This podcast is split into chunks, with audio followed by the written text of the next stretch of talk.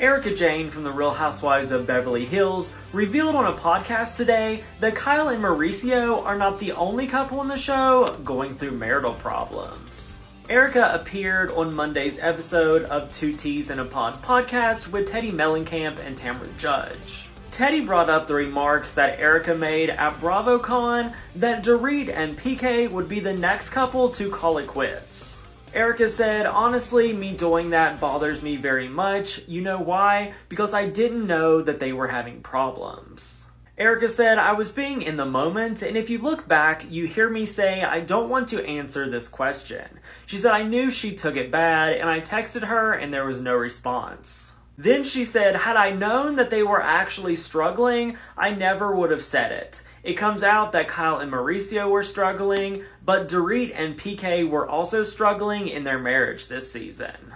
Maybe Erika could add psychic readings to her Vegas show next. Short Cast Club